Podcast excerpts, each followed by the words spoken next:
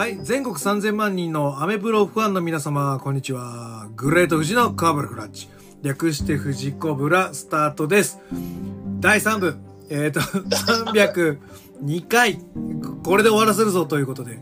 はい、私のプロレス館を構成する、えープロレスの試合、えー第5戦、えーレスルマニア18、えーロック VS ハルク・ホーガンの、えー試合をいよいよ解説していきたいと思うんですいよいよ。が、長かったね。なあ、長い、長かった。このなんか300回記念と言いつつもう2回分、なんか前期だけで終わってますからね。はい。まあ、俺が出てる時、毎回言ってると思うんだけどさ、あ俺と藤さんの話でさ、うんそのさ、あ、あ小1時間で話が終わった話なんかないんだから。あ、ないね。ないね。ない。あないんだから。ないね。なんで昼飯なのにな、なんか2時間半ぐらい喋ってたな。あるある。酒飲んだらだって3時間とか4時間って平気で。普通で終わるね。まあでもそういうのも楽しんでくれる人がいおおりますので。はい。いや、本当に、こんな流れがね、聞いてるし、ほん申し訳ないよ。いやいやいや。ただね、ロックだから。このね、2002年のロックの流れはすごかったもんね。特いいからね。特殊ですよ。だ日本に侵略して、WWE がやっぱり世界を制日本も侵食されたきっかけにもなったし、まあ、そうだね。こっからモンスター企業、さらなるモンスター企業になっていくわけじゃないですか。うん。売上高で言ったらもう倍ぐらいいってんじゃないの？この2002年あきっかけにして。あ。単純に WCW とか ECW に行ってた分は入ってるわけだからね、かん単純に考えたらね。だし、なんか今は700億とかそんなもんでしょ多分、年商。ああ、そうなんだ。うん。そうなると AEW ってどんぐらいなんだろう いや、赤字だと思うよ。あ、そっか、あんだけ人取ってりゃそうか。いや、違うんだよ。ゲーム、あ開発費。あ、あれ早く出てほしいけどね。あれの研究開発費で多分マイナだと思あーこの二年まあ、それ取り持ってんだったらいいけど、面白いゲームだったらね、いいんだけど。う。ね。どうなんだろうね。プロレスのゲームってね、久しく出てないから。うんうんうん。WWE はもうフォーマット作っちゃったからさ、あれ当てこするだけでしょ基本の。まあ、ねまあでもほら、あの、作ってんのが、シンソフィアっていうところ、もともとだから AKI とか、うん、うん。バーチャルプロとか、ああいうの作ってるうん。うん。うところはいはい。の社長さん引っ張ってるだから、はい。まあ、ね、あの、あのゲーム、あのバーチャルプロレスの、あのフォーマットっていうかさ、それすごい海外で、あの、今でもプレイされてるぐらい評価が高いから、それをベースに作るっていう感じらしいけどね。まあ、興味ありますけどね。そうだね。なんでどうなることやらですけど、でも、あの、ペーパービューはかなり好評みたいよ、今回の。まあね、だってね、逆に、今なんで俺と藤さんがあの、パンクの話をしねえんだっていう話だけどね、逆に。これね、ちょっと時間があれば、この試合終わった後ちょっとパンクの話も、終わってる、はいできれば。な時間なんてない。でもね、このこの話もまあしたいなとは思ってますので、はい。それまた別の機会別の機会にしましょう。ちょっともう終わんないので、はい。終わんないか終わんないので。で、ようやっと、ら。はい。ロック・ホーガンの話に行くうん。かと思いきや。いや、これまずいんだよ。いやでもさ、この話しとかないとダメでしょ。ここまでさ、前振り振っといて、さ、いやでもね、いやでもやっぱり、もストーンコールド VS スコットホールの話もしましょう、いやこれはね、もう、俺はね、はい一応だからその、日本時間でのリアルタイム。はいだからその、レストランやって深夜にやるから、う。はい。あれは本当に見てたんですけど、あの、夜夜中ですよ、もう僕自分の部屋があったんで、はい。もう、飯詰まってますけど、みんな。はい。はい。2時過ぎぐらいですよ、あんなはい。のね。はい。まあ、やばかったですよ。だからその声出せないから。やばいね。やばいし、俺はその時、一人暮らしをしてまして、はいはい。で、1階が京ダルその時は。はいは京ダルの、いわゆるは配送センターみたいい。へな。なので、夜中は人がいないってことは知ってたんですよ。え、なるほど。で、あのバンプを見て、やりたくなるじゃない。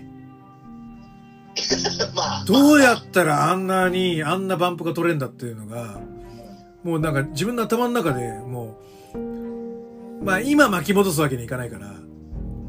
流れてるじゃん。流れてるけど、あのバンプどうやんだみたいな感じで、まあでも下強ダルで誰もいねえからっつって、もうめっちゃジャンピングバンプずっと取りまくってたもん。迷惑。ふ もう布団があるからいいやって、もう、もうジャンプしてバンプ、ジャンプしてバンプ。いや違うな。2発目のやつは、この状態だろうな、みたいな。で、3発目これだから角度これだろうな、みたいな。何回もやってたもん。っていうぐらい、これは、はいね、ほんとね。まあ、いわゆる、ツイッターとかで、プロレスの試合、この試合見てなかったとしても、ツイッターで見てる人は多いと思う。あの、プロレスの、まあ、最高のバンプをどれかと挙げると、大体の人があれを上げてくるぐらい、あの、ストーンコールドスタナーを受けた後のスコットホールのバンプ。あれは本当に素晴らしかっレッスルマニアスタナーね。た。はい。あれは、でも、あれ一本で、なんか、すごい別にいいんですけど、あれ、あの一回のバンプをこするんじゃなくて、はいあの、その、その前の、はいこう、何発も受けている、おっしゃる通り計多分あれ4発受けてるはずなんですけおどっ、しゃる通り。全部あの、全部違うんですよね。違うんです。はい。最初はカウンターで入ってるから、はい。最初はなんか走ってったところのカウンターでいきなり入ってるから、バンプというよりは、すっ転ぶというか倒れるだけみたいな。さようでございで、ます。2回目はちょっと切っちゃっててとか、はいそういうなんかその積み重ねの上にあのバンプがあるんだよっていうのを見ていただきたいですよね。そうですね。で、あのーあれは確かにすごいんだけど、あれを一番すごくしてるのは、1回目であり、2回目であり、3回目であるっていう。だからそれやっぱ見てほしいですけどね。はい。あの、なんつうの？あるじゃないですか、あの、と、例えば映画の撮影とかでも、はいはいはい。ちょっと違うパターン撮ってみましょうか、みたいなのってあるじゃないですか。そうね。この演技して。うん、いいんですけど、ちょっと違うパターン撮ってみようか、みたいな。または役者がちょっと僕こういう風にやりたいんですけど、そうそうパターン取る。そう。あれがなんか、なんか試合中でなんかそんな会話があったという噂があるんですけど、あれは本当なんですかね？ああ、そうなんだ。違うやつで、違うやつで、みたいなのがあったっていう話なんですけど。でもなんか、その、あれ一個一個全部違うっていうのがミソですよね。違うのはミソだと思う。で、やっぱタイミングもシチュエーションも違うところでスタナが入ってるからバンプも変わっていくよっていう、あれはすごい造形が深いですよね。はいなんかもういろんなところに。あの、普通の人は、あの、多分ですね、あの、足抜かないその場倒れバンプ。うん。あれをこう上に持ってきがちなんですよ。はいはいはい。でも、あの、あの試合だと2番目ですね。そうですね。で、僕はね、あの、最後のやつはもちろん良かったんだけど、あれ良かったのは、その前の、はい。あの、踏み込むだけのやつ。はいはい。あの、上に浮いちゃうやつね、そう。ドコンこ、これがね、一番、なんつうの、こう最後の飛躍のためのため。うん。で、同じく、こう4発目の最後のやつも、ダンって踏んだ後に飛んでんじゃないですか。はいはいはい。あ、ここに行くのみたいなのが、ものすごく僕の中では好きで、どちらかというと、でも、俺はだから3回目が好きなんですよ。あー三回目のその、マニアスターの行く前のやつね。この、これの時のこれがあるから、4発目が生きるあの、しっかりだからその、いその最後の大バンプの前のスタナーって、はい、はい。バーンってもらった後、完全に効いちゃってて、足腰がもう立たなくなってるから、あんだけ吹っ飛ばされたんだよっていうね。そう、そう、そういうことなんですよ。あれがちゃんとしてるからいいですよね。いいっすよね。特にあの、俺、ホールで好きなのって、ああいう、なんか効いちゃったってやるときに、必ずちょっと体を斜めにするんですよ。そう、あの、あの、頭が効いちゃってるから。あの、わざと、わざと足の、なんか、踏ん張りをこう、なくすんだよね。そうそう片方、こうやって。まあねそう倒れないように体だけでちょっと支えてる感じするから、頭は落ちちゃってるんだけどそ、う、そう。体で支えてますあれもでも俺は、高度なパンプ、パントマイムだと思うのよ。いや、ホールはそういう系強いです。強いよね。今こんな感じよっていう。左足だけ、左足だけグラグラにした時のパントマイムみたいな感じのやつをこう、はいはいはいクッてやってくるじゃないですか。あれ、本当に最高で。だから今、今俺、頭今グラグラなんすよっていうのがすぐわかるから。そう、あれ。だから、こう、あのスタナーであんなにぶっ飛んじゃうんだよっていう。だって、俺でも結構、あの、一番初め、カウンターのスタナー好きなんですよ。カウンターのスカスタナーか。あの、あのカウンターでパーンって入ったそう最初のスタナーが、なんか、あの、ちょっとこっちとしては、あ、あっていう、なんか、あ、ちょっと失敗したのかなみたいな、ちょっとなんか、一瞬さ、なんか、ざわっとする感じなんだけど、最後のあの、大爆で、あ、このためのもう準備だったんだなっていう、なんか大爆発させてくれるための、そのためだったらちょっとこう、ちょっとこう、そうそうう。そうそうそうそう。シュッとしたやつを見せるっていうのが、で、よくよく考えてみると、確かに相手が走ってきたカウンターだから、ちょっと体勢不十分になったり、スピードだけでいっちゃったりとかってなるから、しかもさ、なるほどあの、ターンバックル外しも、すごい、あの、ナッシュが、そつなくやるんだよね。序盤の序盤で。で、こう、なんつうのかな。ちゃんとレフリーが後ろ向いてる時に、こう、外すんですよ。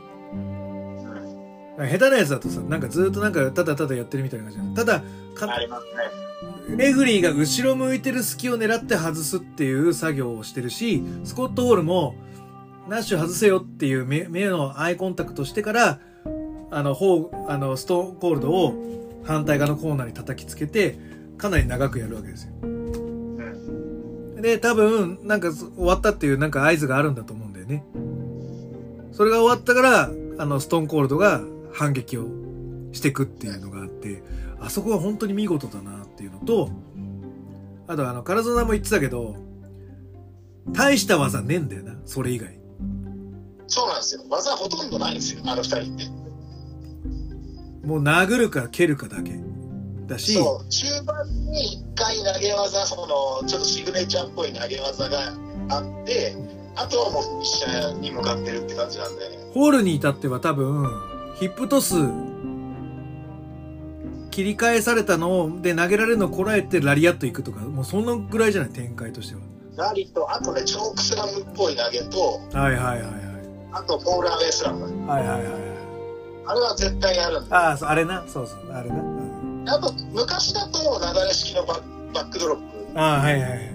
プからのレーザーブレッジが割とフィニッシャーの流れで多かったけど、最近はほとんどだからそのラリーと近距離のラリアットと、あとなんかもうほんとチョークスラムかよくわかんないチョークスラムと、もうあのポールアウェイスラムだけですね、ほとんど投げは。これだね。であとレーザーブレッジですね。あとはもうほとんど殴る、蹴る。ほんとお手本だよな。あれで試合作ったんだもんな。いや、だから本当そうなんですよ。あの、オースティンは見れば見るほど、すごいなって思います。最初はなんかあんまり好きじゃないななんだけど、うん。ずっと見ていくと、あの、スタナー一発で人を騙らせる力もそうだし、はい。序盤からその中盤、中盤にかけてまであまりやってること変わってないんですよね。はい。そのなんかリズム、そのゲームチェンジャーもそうだし、リズムが変わる時もそうだけど、その時にちょっとだけ投げ技が置いてあって、はい。あとはナックルで試合作ってるんで、そうだね。で、すごいですよ、やっぱり。そうだね。で、俺、これ話していい？このストーンコールドの話。はい。あの、この年こそ、まあ、いわゆる中盤目の試合になったけど、その前の年はさ、ロックとストーンコールドの対決だったじゃないですか、レスマニアって。そうね。まあ、いわゆる、17だからね。まあ、いわゆる東の横綱、横の、西の横綱でずっと張ってたわけじゃないですか。17も最高だったからね。うん。だし、まあ、1997年、8年ぐらいからアティテュードに入ったあたりから、やっぱストーンコールドがずっと横綱だったわけじゃないですか。で、一方ではさ、ストーンコールドって下手くそっていう人もいるわけじゃないですか。いるね。なんだけど、俺からしてみると、あれって、下手くそに見えてんのは、相手が下手くそだからです。で、えっ、と、ね。ストーンコールドの、なんか、まあ、あのアティチュードのすごかったところって、あの間で、技を、畳みかける。普通思考があそこまで、こう、詰められないですよ。技とか、動きで。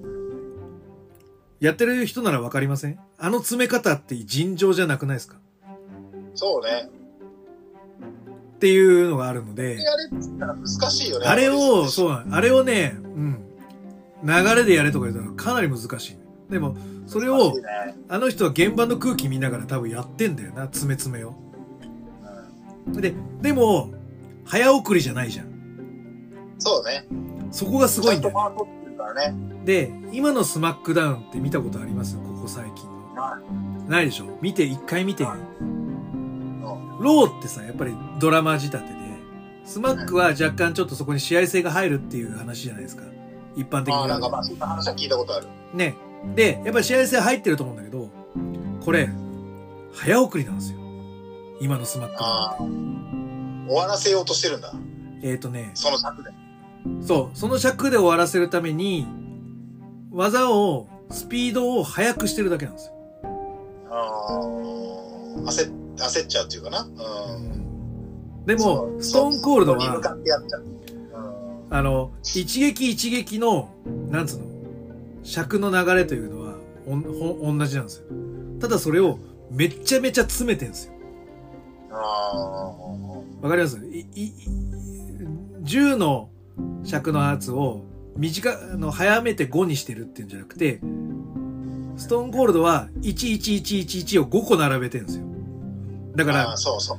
熱量の密が違うんですよ。うんうんうんで、それがアティチュードの方向性っていうのに舵を取った時に、ストーンコールドにみんなが合わせたんですよ。だから成功したんですよ、あのシチュエーションって。ビンスも多分それは想像できなかったと思うんですよ。あのストーンコールドが成功するってことは。あそこまで売れるっていうのね。で、それが、そのみんなが見たことない景色をストーンコールドが見せてるわけですよ。その詰め詰めの。で、それについていけたのがロックなんですよ。だからあの二人すごいんですよ。突き抜けてるんですよ。そうね。で、ロックは、基本そういうストーンコールドの速い詰め詰めの展開をしてるけど、ゆったりもできるんですよ。ロックはどっちかっていうとゆっくりなイメージだね、俺は。だけど、そう、なんだけど、ストーンコールドとやる、あの、一軍とやるときのメインイベント系っていうのは、その詰め詰めを再市場主義として出してくるんですよ。アンダーテイカーはそれできないんですよ。ああ。だから1.5列なんですキャラクターもある、相まってるよね。でもその頃バッタースだったじゃん。まあまあなの。なんだけど、彼らもやるけど、そこまではいけないんですよ。で、それについていけたのが、やっぱジェリコなんで。あれ若いし、受けれるし、動きの展開も早いし。だからストーンコールでも対応できるし、ロックにも対応できるっていう、結構稀な存在だったんだよね。今から考えるとジェリコが統一王座になったのっていうのは結構至極当然なのかなって思う。まあ必然だね。し、本来はあそこはトリプル H がやる枠だったはずなんだよ。うん。まあおかしくはないよね。うん。ただ、トリプル H は5月に怪我してて足切って、まあそうね。ロイヤルランブルで復帰するっていう形なんで、この役割を、まあ半年務め上げるのを適任が誰かって言われたら、あのリズムについていけて、かつ、まあ、引き出しの多いやつってやっぱジェリコしかいなかったんだろうな、やっぱり。ビンスがさ、あのジェリコのタッパとキャラクターで、普通ベットしないでしょ。そうだね。534出さなさそうだよね。レスルマニアまで引っ張らせないでしょ、本来は。だけど、それだったら単純にロックとかテイカーとかそういうでかいやつに持たした方が。持たして回した方がよ、良かったのを、あえてジェリコにしたのっていうのは、まあ本来だったらトリプル H にそこを入れたかったんだけど、うまく回せるやつを探した時に、あ、実は代わりがいたわっていうのがジェリコだったんだよな。だから、この、なんつうの、この2002年の特殊、得意点が、俺は生まれたと思うんだよね。あれトリプル H がそのまま入ってたら、もしかしたらそんなに爆裂してなかったかもしれない。まあ割と景色としてはまあ知ってるって感じだもんね。そう、そう、そで、う。うまいのも知ってるし。そう。でそこがジェリコだったから、よほど、よほど弾けない限りトリプル H だと、なんか、すげえって多分ならなない。らないと、あんそこまでブームになんなかったかもしれない。さすがトリプル H で終わってたよね、多分ね。そう。と思うと、やっぱりあれは必然だったのかなっていう、いろいろな運命が。まあ、それはあるかもしれないね。うん。って思っちゃうぐらい。それはある。まあ、あれでだって、ジェリコで、うわ、ジェリコかよって声そこまでなかったもん。な、ないんだ。そっか。俺は結構、なん、あの頃はなんだよと思ってたけど、でもそうなんだ。今思うと、あ、これがが当然だし、今、クリス・ジェリコが AEW とか、今、業界の中心人物になってる理由っていうのは、あそこを生き残ってる自信があるって言われたら、そりゃそうだよなってなるもんな。実際だってね、WWE の中で、あれだけ揉まれて生きてきたんだから、そりゃあ、自信になるよね。あるよね。だってありとあらゆるトップ選手でやってるでしょ。そうっていう感じになるから。で、やっぱその、もう話戻るけど、そのストーンコールドのリズムうん。が、あの、なんつうのかな。やっぱりそのストーンコールドの良さだと思うね。で、しかも、スコットールはそこに、なんですんなり合わせられるのっていうぐらいすごくない？ああ。あれってでもあれだよね。よくあんのが、まあ、やってるとそうだけどさ、うん。相手の、うん。その、やろうとしてることとか、うん。やってることを、自分がそのイメージできないとできないじゃん。共有ができてない。だから、そこの感度が高い人って、やっぱりそういうのが考えずに多分できちゃうというか、あ、ここういう感じなんだっていう。ここはこれがベターっていうところやってるじゃない。で、決してさ、やられてあげてる感が出ないじゃない。そうね。あの、そうね。マグニチュード岸和田とかってもうすぐなんか俺やられてあげてる感を出すからさ、嫌いなんだよ限界とかね。限限界嫌いなんだよね。やられてあげてる感。限あ界対滅体キット見た方がいいっすよ。絶対そそれは負けてねえだろ、それは、あの、あんたのタッグパートナーに散々言われて見せ去られて、で、しかも解説付きで見せ去られて、ほれその説はどうも。返し5秒でこれやみたいなのなる。あれでも本当にあの試合、あんな負けてない人いないよね。あんな負けてない人いないよ。そう。ああいうのをね、いやだからね、良くないんですよ、ああいうのは。一番。そう、負けるときは、ま、負けなきゃダメよね。そうそうななのでまああのーやっぱスコット・ホールというこうやっぱりこう職人がさらにやっぱり浮き彫りになったうんす素晴らしかったね。あの人もさちゃんとコンスタントにやってあれじゃなくてさ博打みたいにあれでドーンでしょああ、うん、うん。やっぱねなんか持ってるなと思うすごいよね。だし。っていう、まあそう、スコット・ホール、ストーンコールド終わり、や、ようやく来ますよ。もうここで24分使ってますからね。危ない。はい。危ない危ないロック・ホーガンですよ。はい。そしてね、はい。そしてロック・ホーガンやってきましたよ。もうだからその、その温めがね、十分だったよね。十分。もうね、こ本来のレスルマニア、本当ありえないありえないみたいな感じになって、訪れた本当のありえないアイコン VS アイコン。象徴ですねその。後タッグが、その後タッグかなんかになったんだよね。タッグだったかな。うん。で、最後ジェリコトリプル H だったと思う。うん。そう。だからタッグのフォーウェイやって、確かロックフォーガンやって、地獄の女子王座戦があって、で、メインですよ。うん。うん。っていう感じになってる。で、あ並び立ったわけですよ。その、うん。スマックダウンの時には、退治しなかった。逃げた。オーガンも、やっぱりもう今日はもう試合ですと。で、やっぱここで名シーンが出ますよね。あの、向かい合った状態で、視線をこうぐるぐるぐるぐるぐると。ね。うん。あの、昔、俺と富士山が憧れのあまりやったやつね。憧れのあまりやりましたね、ランブルで。あれ、はもうどうでもいいから、どうでもいいから、俺たちが頑張って二人残って、はい、はい。残ったらこれをやろうやろうと言ったやつ。あれ、あれ本当にね、楽しかったんですよね。ってあいう。れはね、楽しかった。俺が、俺がだってあれですよ、唯一、ああの、リングの上で、うんあの、練習以外でピープルズエルボーやった日ですから。あれは本当にね、楽しかった。で、そう、あの、この視察戦のやつね、こう、あそうね、あれはもう名シーンね。名シーンですね。あれだけでちょっともう、ね、やばかったもんね。やばかった。もうね、出来上がっちゃった。で、同じように、オーガンも、俺はもうできないかと。うん。全盛期はもう超えてるし、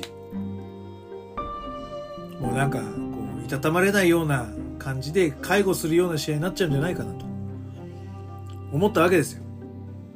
でも最初ロックアップして、ホーガン特有のあのパワープレイでこう、押し出すやつ。あれやって、マッスルポーズですよ。うおーなる。うん。大爆発だな。そう。ホーガンまだ一戦じゃないかと。あれはもう、あれ一発で、あの試合の空気が決まったよね。決まった。もう、もうみんなあのテンションでずっと言っていいんだっていう。そう、そう、そう。まあ、来たーってなって。本当にね、あれはね、かっこよかった。でも48歳と30歳だぜ。あれ30歳なんだね、ロック。ロックが。しかも、来、俺の来、俺の来年があの方がなんだぜ。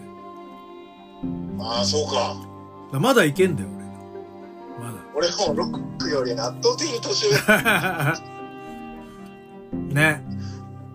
オーガンの方が近いぐらいだもん。うん、そうそうそう。俺来年ホーガンとして、レスルマニア。あー30とは思えないね。うんあの貫禄。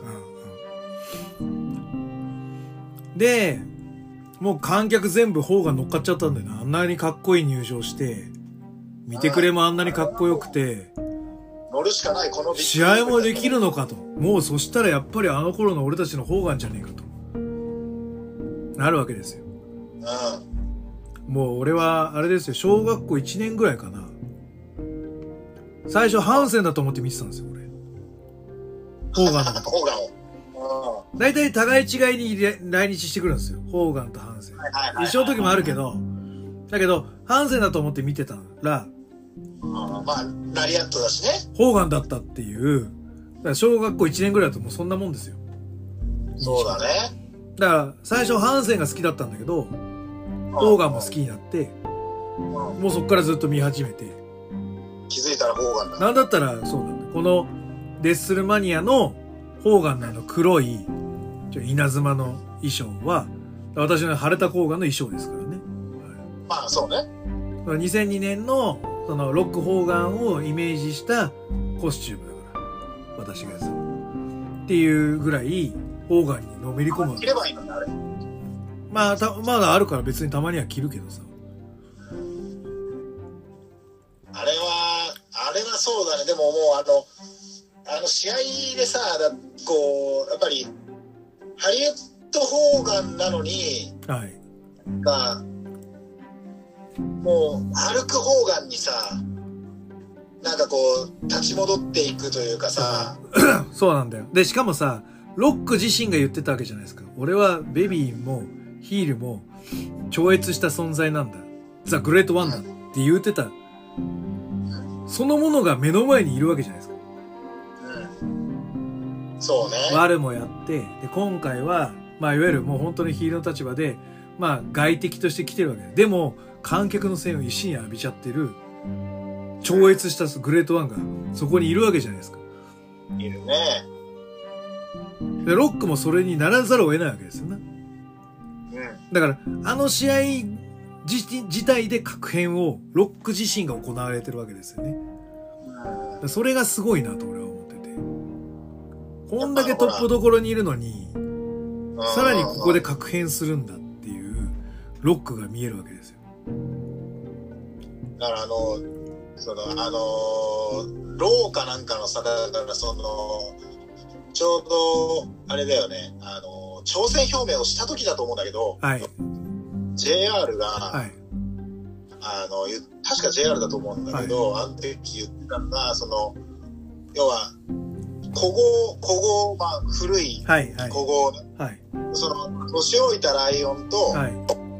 その若きライオンとの戦いだみたいなのを言ってて、はいはいはいそんな字幕あった。オールドライオンとね、うんだからその、ね、ライオンはそうじゃない。まあまあそういうこう、まあ動物の世界でそうじゃない。ボスがいてさ、それを、いや、本当にライオンは、あれなんですって、さ、ちょっとせ大人になったら、一回群れを離れるんですって。で、一人旅をしな、するんですって。で、えっ、と、一族のボスっていうのは、まあ、いわゆるメスを引き連れて群れとして生活してるんですよ。でも、オスのトップのオスは一匹だけなんですよ。で、一人旅をして強くなったライオンは、群れのボスに勝負を挑むわけですよ。うんで、そこに勝てば、そいつを追い出して、群れのボスになっ。て、ボスになってたね。そう。この戦いなんですよ。ライオンのそのボスの争い。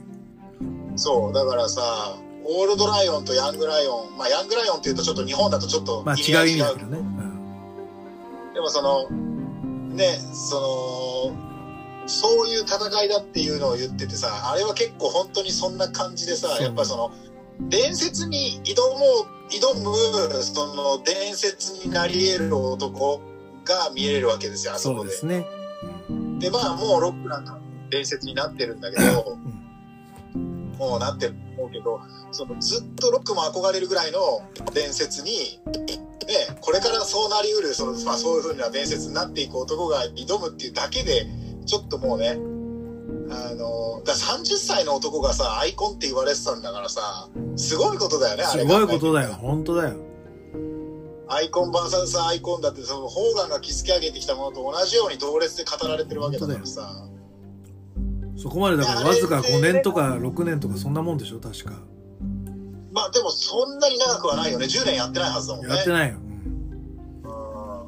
だから、そう考えるとね、すごい成長っていうか、もうまあ、もともとのセンスが、だから類まれだったんだろうけど、そうだね。結局、その後、そのすごいのが、やっぱりその、どんどん悪くなっていくロックね。試合が進むにつれて、自分にブーイングが多くなってきて、あれさ、本来であれば、あるのが別なのに、うん俺、そうなんだ。俺もう一回見直したんだけど、そ、そんな感じでした？結構そんな感じに見えたんですよね。あ、そうなんだ。なんか最初はやっぱり、その、で、単純にあの中でスタンスで言ったらさ、散々ひどいことをやられたロックがベビーで、で、まあ LWO として帰ってきてるホーガンは一応ヒールなわけで、あ、なんだけど、客はそうなんだよ。客は、チェンジになっちゃったじゃん。うん。客はもう全然違かったじゃん。入ってきた時点で違った。で、演者がチェンジだったかって言われると、俺はちょっと違うかなと思ってて。ホーガンは結構やりきってると思うんですよ、ヒールのままで。で、あの、ロックの方が、悩んでるのは分かった。だけど、途中でチェンジしたかっていうと、俺はあんまチェンジしてないと思うんですよ。例えば、言うんであれば、レフリーバンプ取った時の、レフリーに対して、ストンピングを入れてるんだよね、まあ言うなれば、あそこぐらいですよ。ちょっとヒールテイストを出してるって。本来だったら、ちょっとこう、おいおいって、ベイビーだったら、肩を揺らすとかその程度だと思うんだけど、ストンピングを入れて、オラみたいなことをやったのは、あれぐらいだと思うんだよ、俺唯一のアドリブは。それ以外はまあね。ホーガンはしっかりヒールのまま行ったし、ロックの表情、ロックの表情はもしかしたら変わってるかもしれないし、あれなんだけど、ヒールに合わせていったかというと、ちょっと違うかなと思って。二人とも、合わせてたっていう言い方が正しいかどうかは分かんないけど、うん顔は悪かったね。はいはいはい。でやっぱりその、悪くなっていくっていうのはあったよね。だからもう最後だから、あの、ベルト持ってぶったたいてる時、叩く前の顔は相当悪かったし、だからその、ただ、俺はなんか、ホーガンがヒールだったかっていうと、もうずっと俺はそんな感じしてなくて、うんうん。なんか、その、客に浮かされちゃってる感あって、そのなんか、あんだけ求められてたら、なんかもう、ヒールとかベビーじゃなくて、なんか、ハルクホーガンやろうみたいになっちゃってるなっていうのは。で、も、ちゃんとナックルも、あの、 one、two、three ってやった後に、リズムをさせない、うんうんうん。か噛みに行っちゃって、うん、あるね。最初のうちはさ、ずっとヒールだったと思うのよ。背中引っかきとかもやってたしね。やったやった。うん、やつやつさ。だからベルト攻撃までは結構粛々とホーガンは自分の。想定する戦略をやってたと思う。うんうんうん確かにあのーいつもの方が、はあの、ハリウッド方眼だよね。そうそうそういつもの。だからほら、NWO の方眼がさ、あの、ハルクアップはしなかったわけじゃん、今までさ。うんあれがさ、なんかもうだから、す、すべてだよね。あの、なんかこう、ああれで全部がさ、うんうんなんか、どっちでもよくなっちゃったというかさ、俺は。そうそうそう。ベルトが、火どうでもいいや、みたいな。う。客がチェンジしちゃってるから、なんかそうなってるかと思いきや、骨の部分は何も変えてないんだよね、俺は。おあれを思う。だからあれだよね、求めるものが違ったというか、お客さんがもうさ、だから最初から、見たいものを見たって感じでしょ？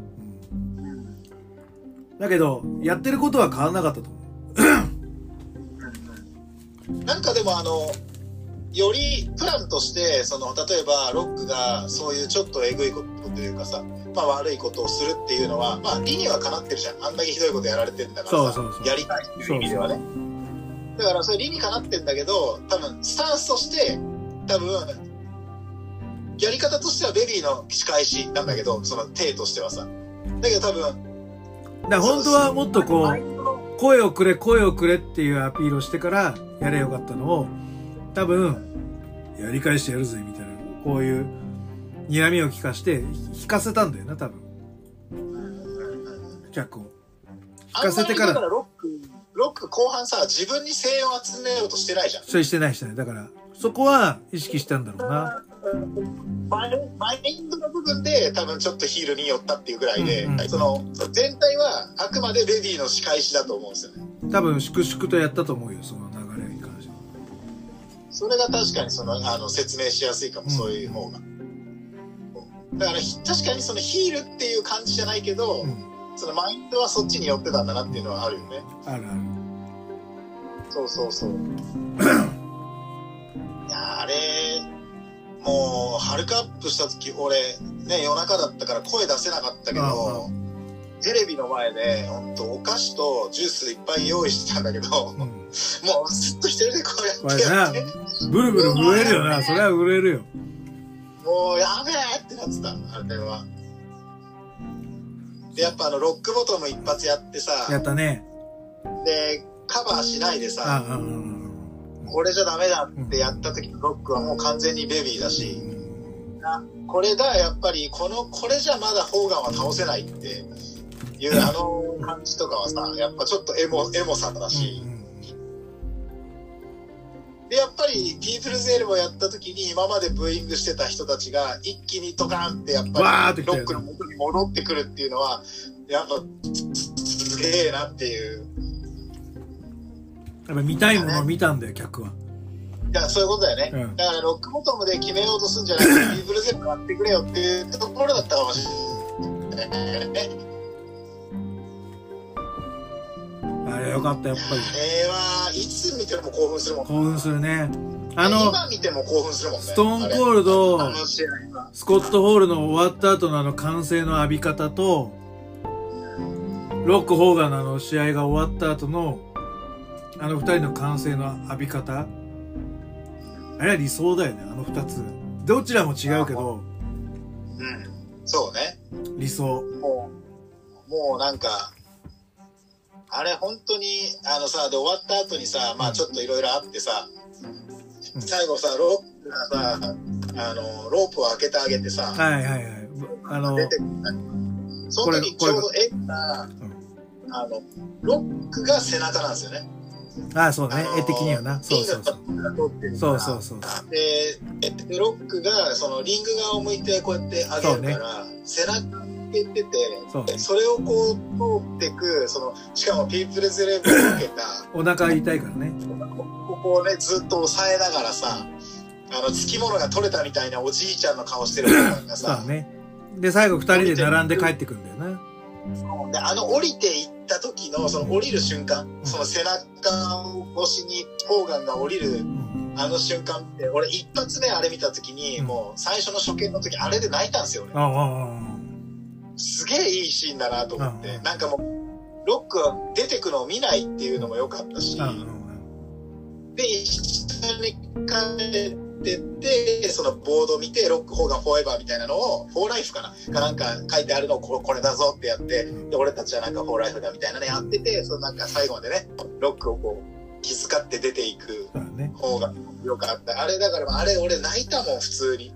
俺、俺な、俺泣い泣いたシーンは、あの、その前、ちょっと前の、お前方が、これやんないで帰るのか、つって、これをああ、これね、ブーイング食らうやつね。やらせた時の、あの、4回目のホーガンを、この背中ご、あの、ホーガン越しにロックがこう、笑うんですよ。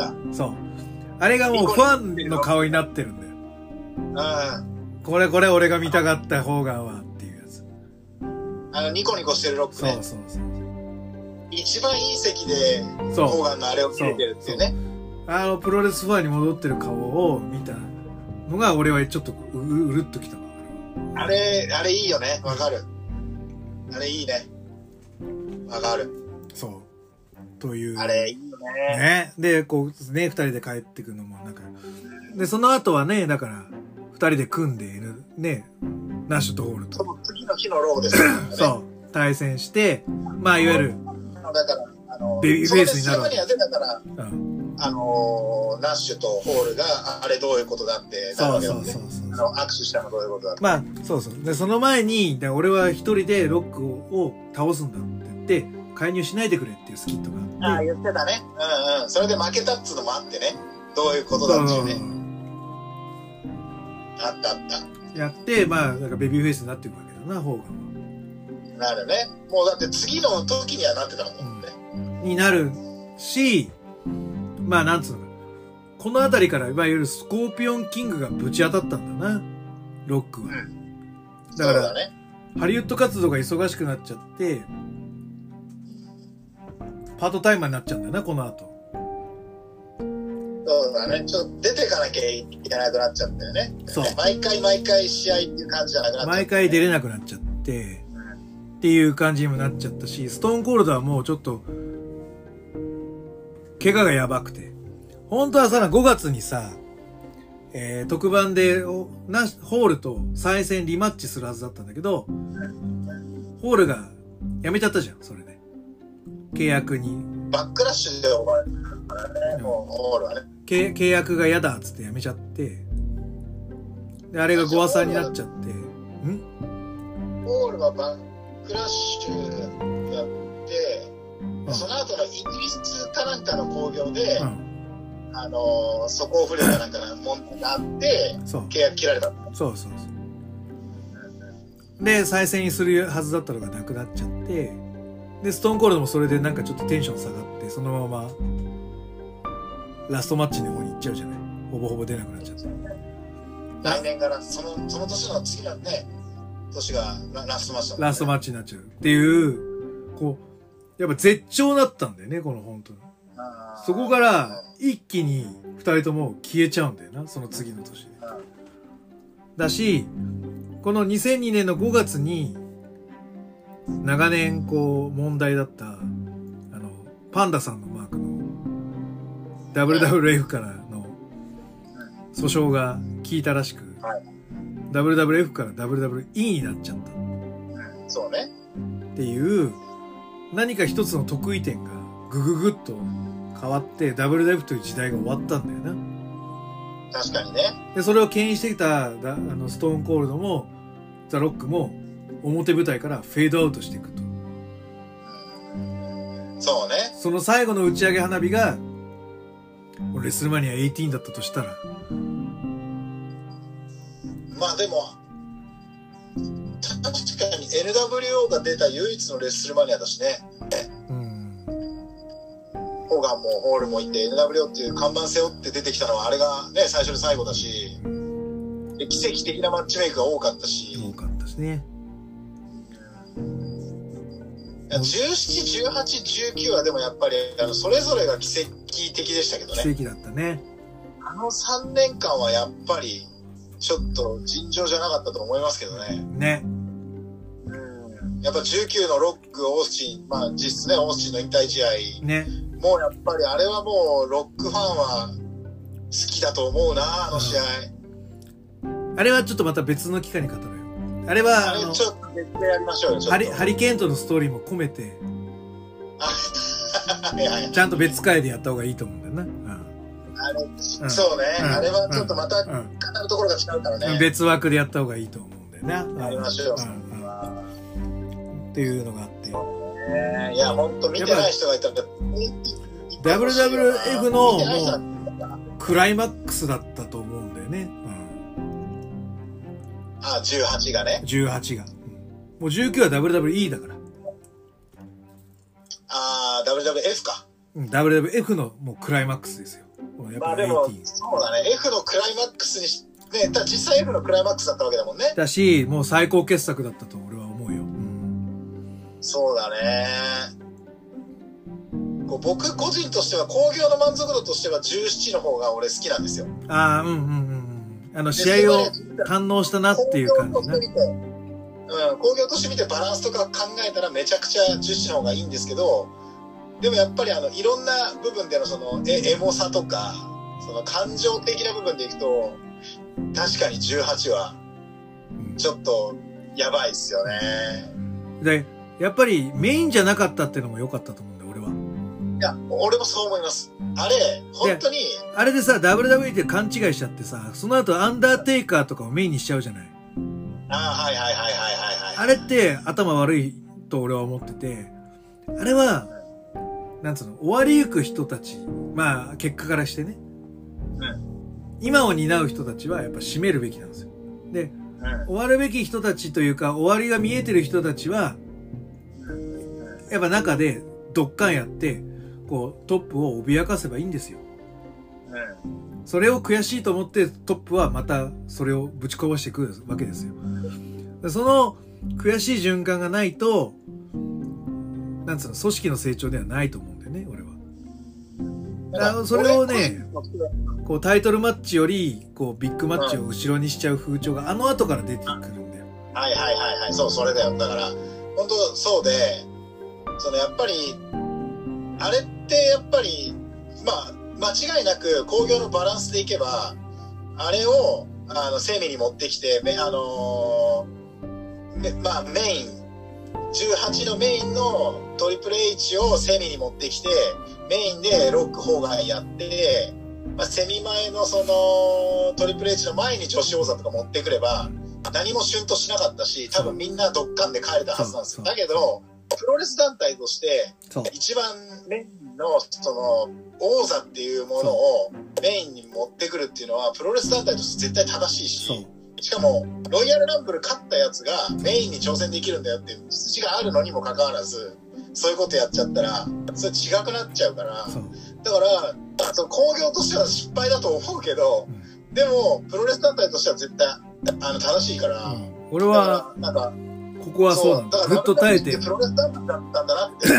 そう。だからやっぱり F はプロレス団体だったと思う。E はそう。もうプロレス団体ではないと思う。なんかあれはそう、なんかそうだね。ちょっとごめん、過激だったかねも。しれないけど。うん。でもまあ、まあそうだね。うん。レーティングをそうだね。重視しちゃう。それはね、俺もすごくね、そう思っったのよ。最初はやっぱこれ違うだろうって思ったけど、うん。でもやっぱり普通に考えれば。やっぱりメインはちゃんとベルトをかける。シングルマッチがメインであるべきだなっていうのは、まあその通りだと思いますよ。あれは、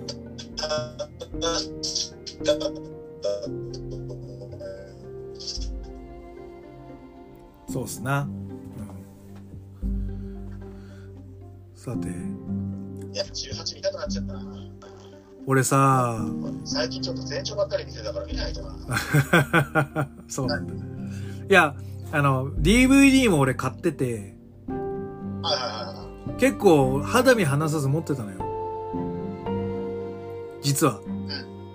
で、練習の時も結構カバンの中に入れて、もう好きあらば見るぞみたいな感じで結構入れてたんですよ。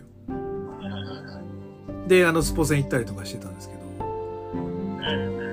なんか、落としたか、盗まれたかしちゃったんですよ。移動中で。マジで？